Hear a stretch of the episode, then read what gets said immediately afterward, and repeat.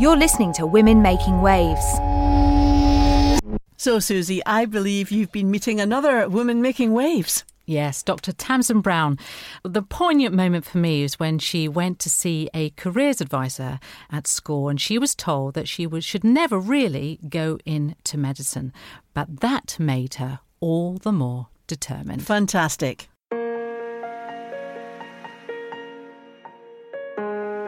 Why don't we help these children? but actually now I'm really passionate about it because I think that um, if you look at how many female innovators there are, apparently it's around the 7% mark. Now I feel like I want to really support other women to feel like they they can take their ideas, their ever someone asked me to speak in, in Australia and I thought no one is ever going to ask me to speak in Australia we need to make better IT systems. We need to have apps in the right place. Glue ear is a really common condition in children under seven years old, really. It's where there's fluid or mucus that builds up behind the eardrum, and it's normally in response to a cough or a cold. It could be an earache. And the glue refers to the fact that the fluid and mucus can get really thick and sticky if it sits there for a long time. And in fact, a lot of children have glue ear at least once. So about 80% they think of children under the age of 10 have had at least one episode of glue ear. The actual shelf bone conduction headset, how does it actually help children? How, how does it benefit them? What it's trying to do is that because the glue ear sits behind the eardrum, the function of the eardrum and the three little tiny bones that sit behind the eardrum is to make sound louder for a child. The bone conductor uh, simply takes sound and turns it into vibration. It sort of does the job of the eardrum and the middle ear bones, and so it routes the vibration down the bones of the skull, in fact, which then reaches the cochlea, and that's the inner part of the hearing that's not affected by glue ear. So it just simply reroutes the sound around the problem. Now, this has been a bit of a journey for you, hasn't it? It's, it's what was going to be a ninth month, nine month research has taken you two years, but of yes. hard work and perseverance. How how did it all begin? Why did you want to invent a bone shelf conduction headset? What made you want to invent this? Well, I'm in a really privileged position where I work as a paediatrician, but I also have a special interest in audiology. So half the time I'm doing paediatric clinics and half the time I'm doing audiology clinics. And I was starting to see that some of the children who had glue ear had uh, some of the developmental problems that we look out for, like difficulties with attention and difficulties with focusing, uh, learning, speech and language development. So I was sort of wired from my paediatric training to look for those things that I was doing in my audiology clinics. And then there was a lot of research that was coming out that was quite interesting. So I was already concerned about this group of patients because the national guidelines are that we have a watchful waiting approach, which means that we are have very conservative management and watchful waiting means you keep an eye on it. You don't do anything particularly active to help. And I was watching children where who had glue ear, whose hearing was dropping, and we were leaving them for long periods of time where they were uh, either starting school or just at school, and then they were struggling with their phonics or hearing what people were saying or their new speech and language of their new word. Even learning to focus on who to listen to, to you're learning to focus on the teacher. This journey had challenges, big challenges, trying to persuade the NHS in particular to fund this, not only fund the actual a headset, but actually to fund the research. Now, you have a fantastic story to tell about how you went to some of the consultants to ask if you could uh, bring this idea on. Well, I, I just I started by wondering how we could help this group of children, and it was, of course, bone conduction seems like the right approach. So I just a lot of my colleagues, some of them uh, more audiology based, or and of course to begin with, you keep saying, you know, why aren't we doing more to help just with their hearing over this period of time. It was interesting. People just thought it was not about that, that that's not what we did, that uh, it was nice, I thought, outside the box, but it wasn't yeah, you said that. why, um, why, why aren't we using this? You said the bone conduction etiquette, and then you were told this is unbelievable. You're told no, we don't do that. It's nice you're thinking outside the box. And it's all about digital hearing. Well, it is, yes. so hearing aids for not for glue ear, but actually hearing aids are more for for children who have a permanent hearing loss. Of course, it is all about uh, digital hearing aids, and they're coming out quite fast, and they've got new bells and whistles on them. Is another exciting area of audiology that I think meant that people found it difficult to refocus on a different approach.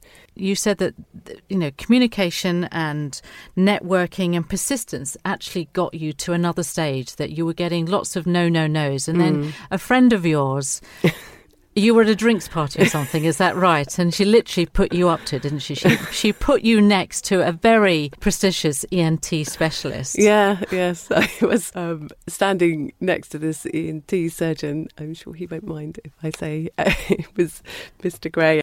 I hadn't met him before, and I, for want of something to say, said, There are so many children and they can't hear very well, and why don't we help them with bone conduction hearing aids? Why don't we have them? And he thought about it for about 20 seconds and said, Right, okay, what's your name? This is someone I'm going to introduce you to. I'd like you to write a proposal.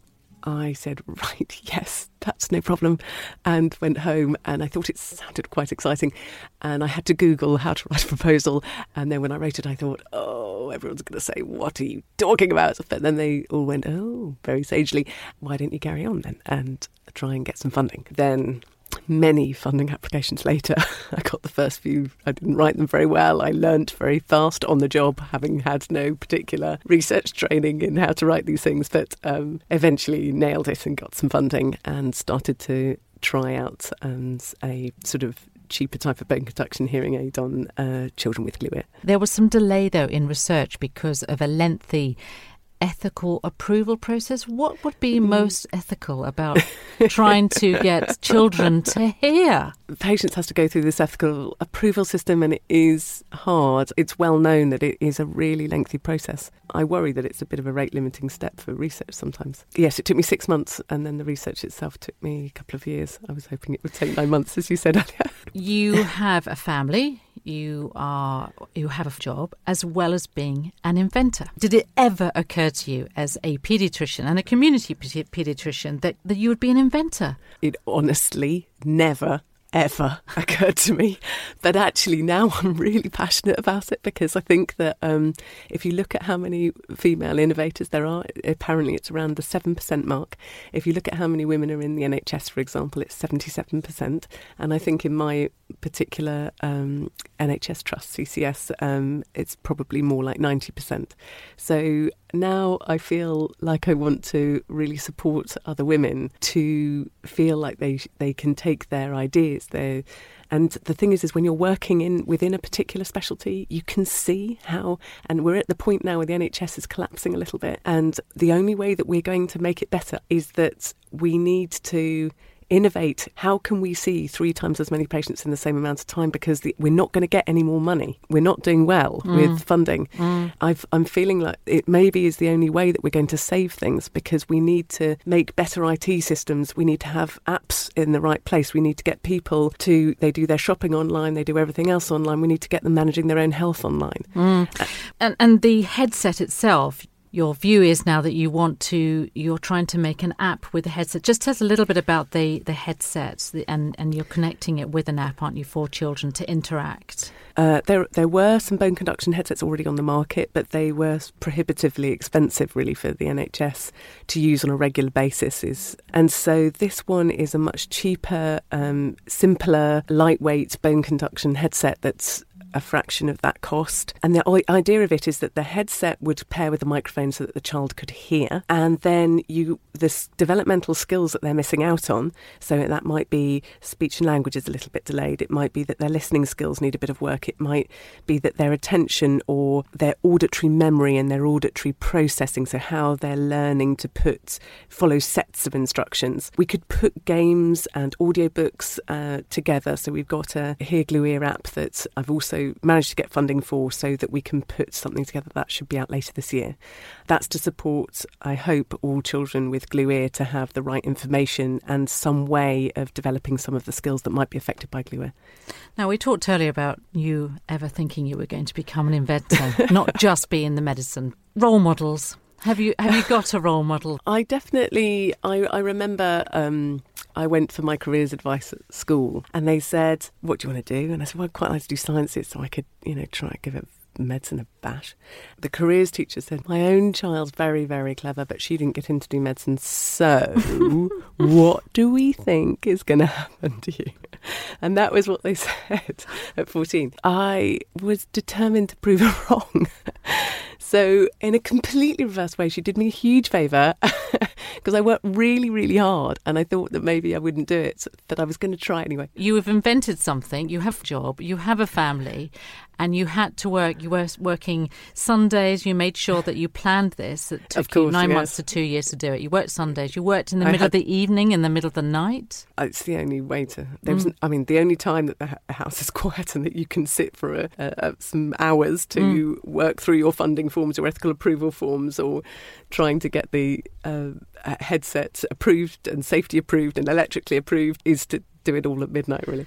I mean, what does work mean to you? I mean, do you think the boundaries between home and work sometimes get blurred? You're so right. You're so right about that. I've recently, so because of this research, I was asked to talk, for example, this year in um, conference in Stockholm in Sweden. And last year, for the first time ever, someone asked me to speak in, in Australia. And I thought, no one is ever going to ask me to speak in Australia. But then, of course, when I was in Australia, someone asked me to speak in Stockholm. So having thought that this would be my only chance to speak abroad, and I just thought, I don't know how to do all of this with a family, and I'm just going to have to bring them along with me. My kids do sometimes come and sit on a table, and they are very, very patient at waiting, and they're very good at understanding that I might be up late, and they come to the conferences with me. I don't know how women go, uh, you know, with with children. How do you how do you go to a conference? Yeah.